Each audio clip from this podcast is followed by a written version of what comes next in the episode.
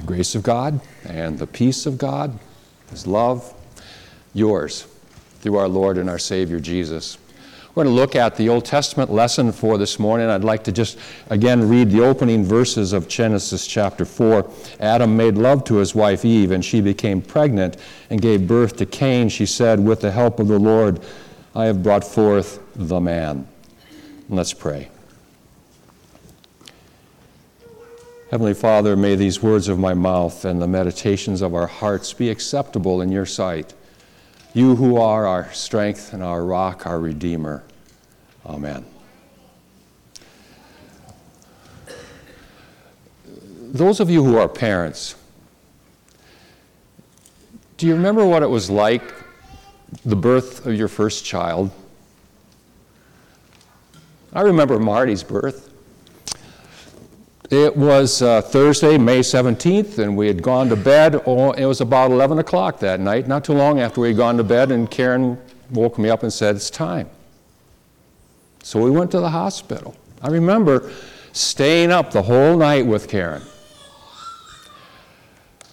I remember the lady next to us. This was back in the day when you didn't have individual birthing rooms. There was just a fairly large room like this with curtained off sections. I remember the lady to our left swearing a blue streak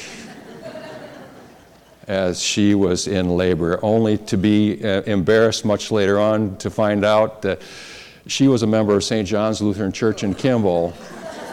We knew her family, she knew us. She was very embarrassed over her language that night. But I understand.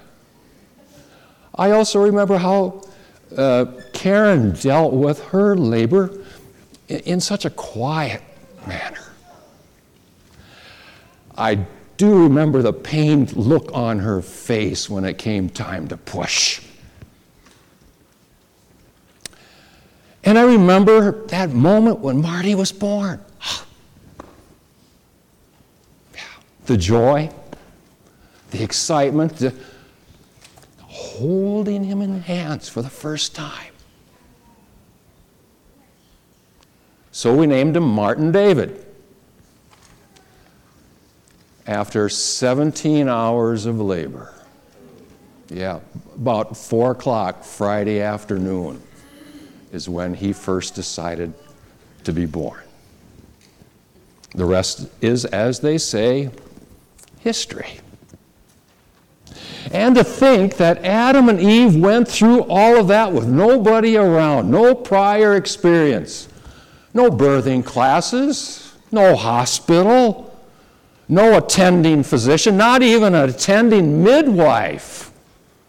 It was just the two of them doing something that nobody had ever done before in the history of the world, give birth to a baby. They named their son Cain. That came from the fact of the promise that God made to Adam and Eve shortly after their fall into sin, that there would be this man given, and they assumed it would be one of their children, who would come and crush the head of the serpent who had deceived him. And when Cain was born, they believed he was the man. I know the Bible translation said the Lord has given us a man. Most scholars say, no, really that should say the man, denoting that they believed he was the Messiah, which is why they named him Cain. With the help of the Lord, I have brought forth the man. We know what happened, don't we?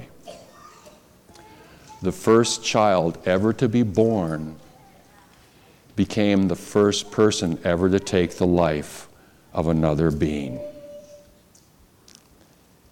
Even sadder still was the victim. It was his own brother. I, for one, cannot begin to imagine or fathom how that must have crushed and broken the heart of Adam and Eve. Can you?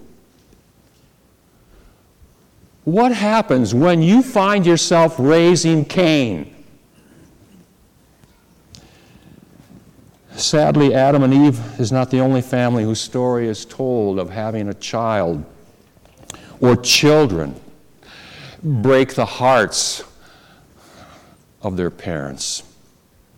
There's Isaac and Rebekah, and that bitter, jealous rivalry between their sons Jacob and Esau, family dividing and splitting. Then there's Jacob's heart broken over Joseph, his son, and his brothers, fearing, believing his beloved son Joseph was dead, how his heart was broken for most of his life over that. David and his son Absalom. While David's king, Absalom is plotting against his dad and actually raises up an army to try and overthrow his dad, which would mean his dad would be killed, only to have him get hung by his hair. You remember the Bible story. And having a soldier then spear run him through. And then while it's only a story, yet it is a story that is told along the theme of children breaking the hearts of their parents. Jesus told it, the parable of the prodigal son.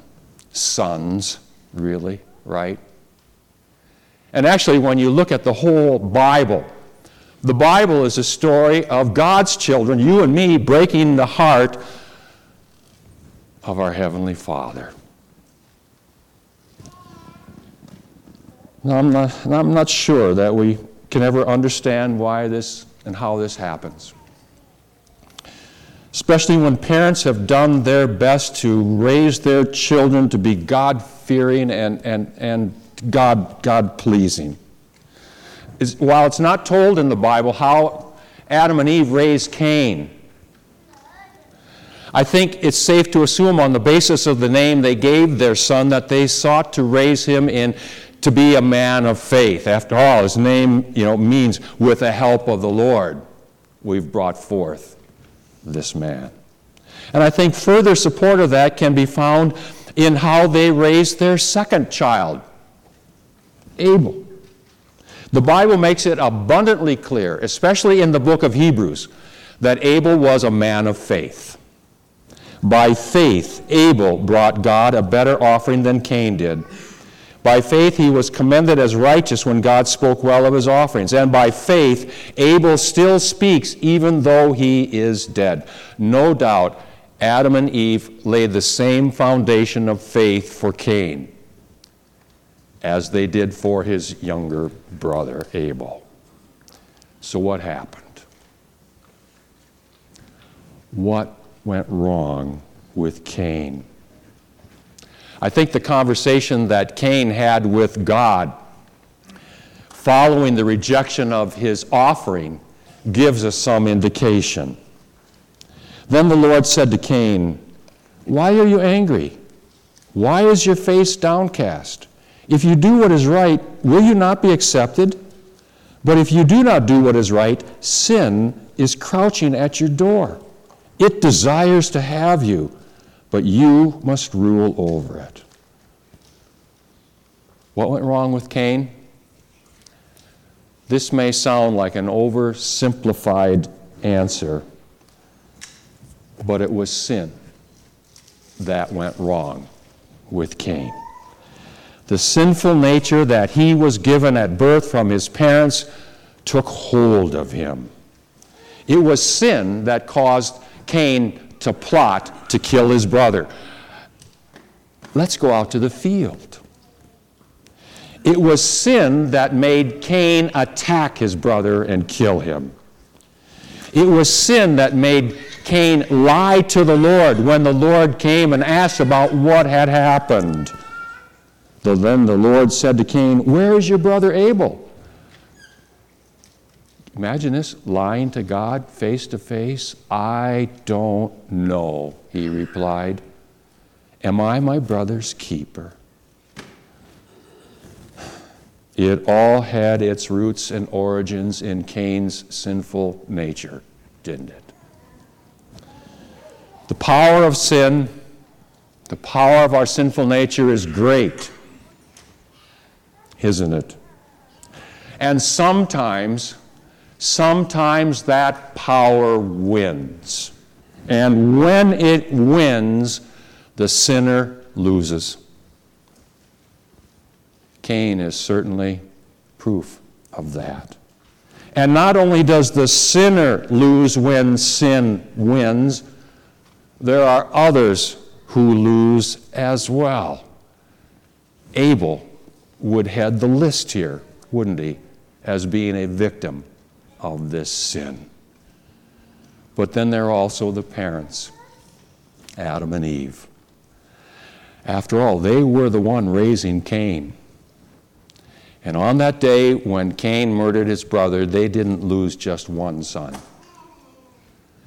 They lost both of their sons. Do you know someone who's raising Cain?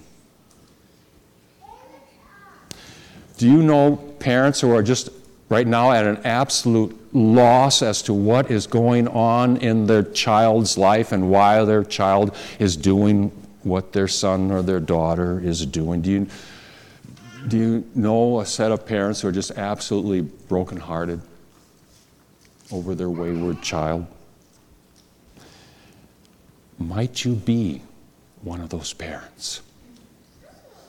And now I'll add to this, might you be one of those grandparents?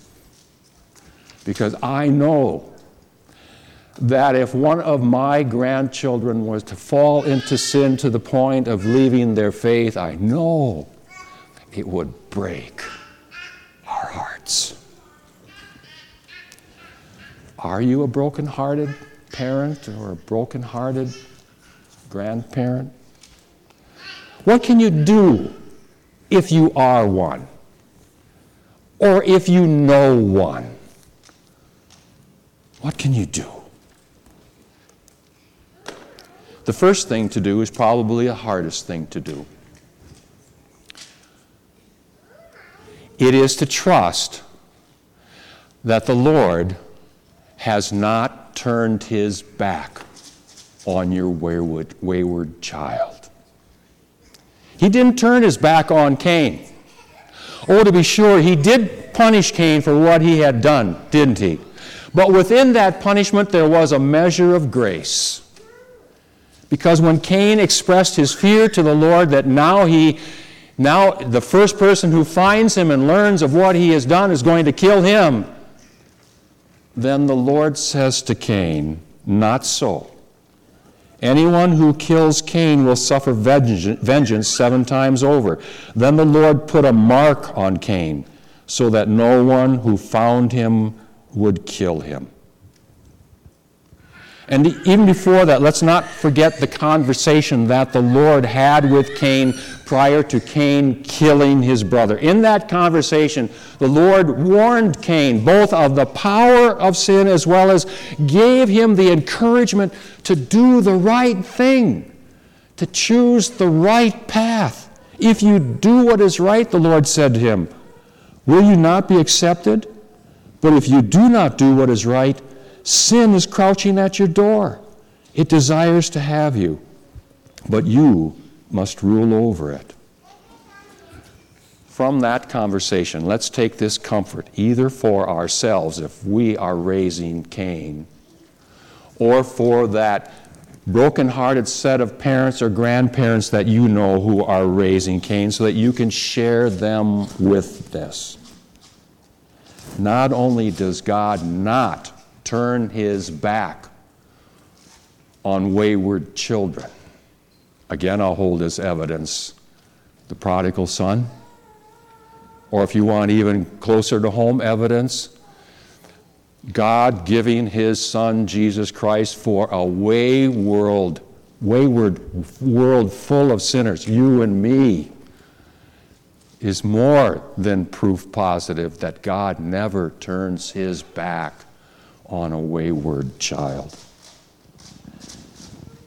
But that not only does God not turn his back on a wayward child because of his son Jesus Christ and what his son did on that cross, there is forgiveness for that wayward son or that wayward daughter when they come back. And in some ways it is like Jesus portrayed in the parable of the father who had two sons. For with the younger son, the way the father brings him back is to be on that front porch praying for his son, watching for his return. And for the elder son, he actively goes out and seeks to bring his wayward son back in and encourage him to take the better path. God is doing that for your Cain.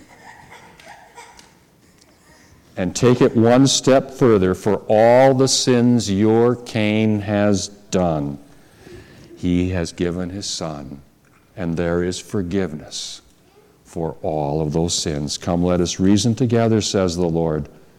Though your sins be as scarlet, they shall be white as wool. Though they are red like crimson, they shall become as pure as snow. That very forgiveness awaits your prodigal child upon his return home, or her return home, doesn't it? It is also yours and mine.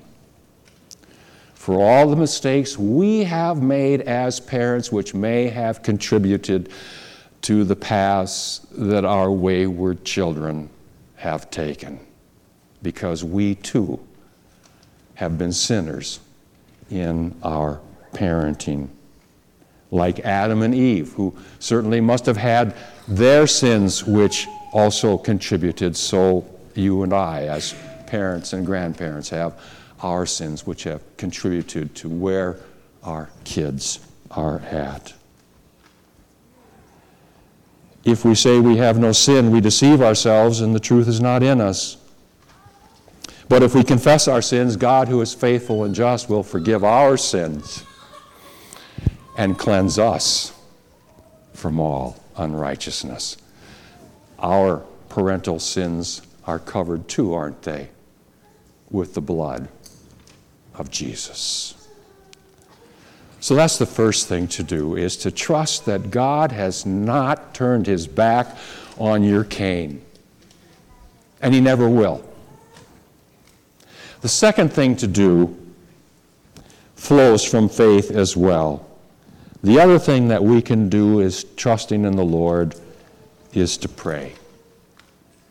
Because when you pray, then God becomes, not that he's not already, but when you pray, God becomes involved in the setting. God becomes involved in the scene. God becomes involved in the life. That's why James says that the prayer of a righteous person does a whole lot, availeth much, as the King James would say. It's powerful and effective because it brings God into the scene.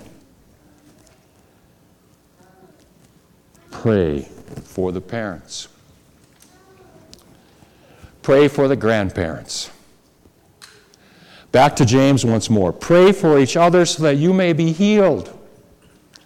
Or as Paul encourages us in Galatians chapter 6, carry each other's burdens, and in this way you will fulfill the law of Christ. So pray for the parents of Cain.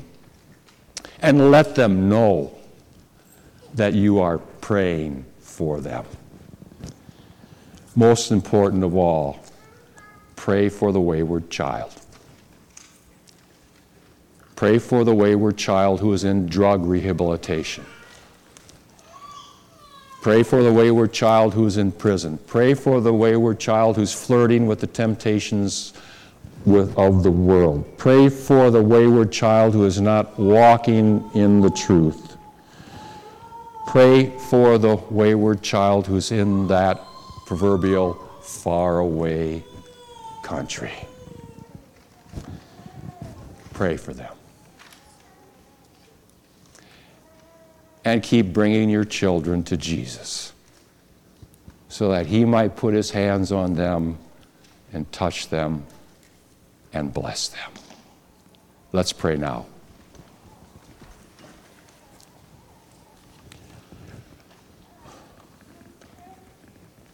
Father, there are lots of Cains in the world. And they're just not faceless. They're our sons and our daughters. They're our grandchildren. They are the sons and daughters of our friends and our neighbors. And we know that the hearts of their parents and grandparents are breaking. We pray that you would heal those broken hearts, Lord, of the parents. Heal that wound with your forgiveness and with the assurance that you will never turn your back on their wayward son or daughter, not until they've come home. And we pray for those wayward children, those who are far off, those who have let go of your hand. We thank you, Lord, that you never lose sight of them, that you never give up on them. We ask that you continue to seek them, Lord, pursue them, because you're the God who sent his Son to seek and to save the lost. And so seek them even as you seek us. And bring them back home, Father. We pray and we ask this in Jesus' name. Amen. May the peace of God that passes all understanding keep your hearts and your minds in Christ Jesus unto life everlasting. Amen.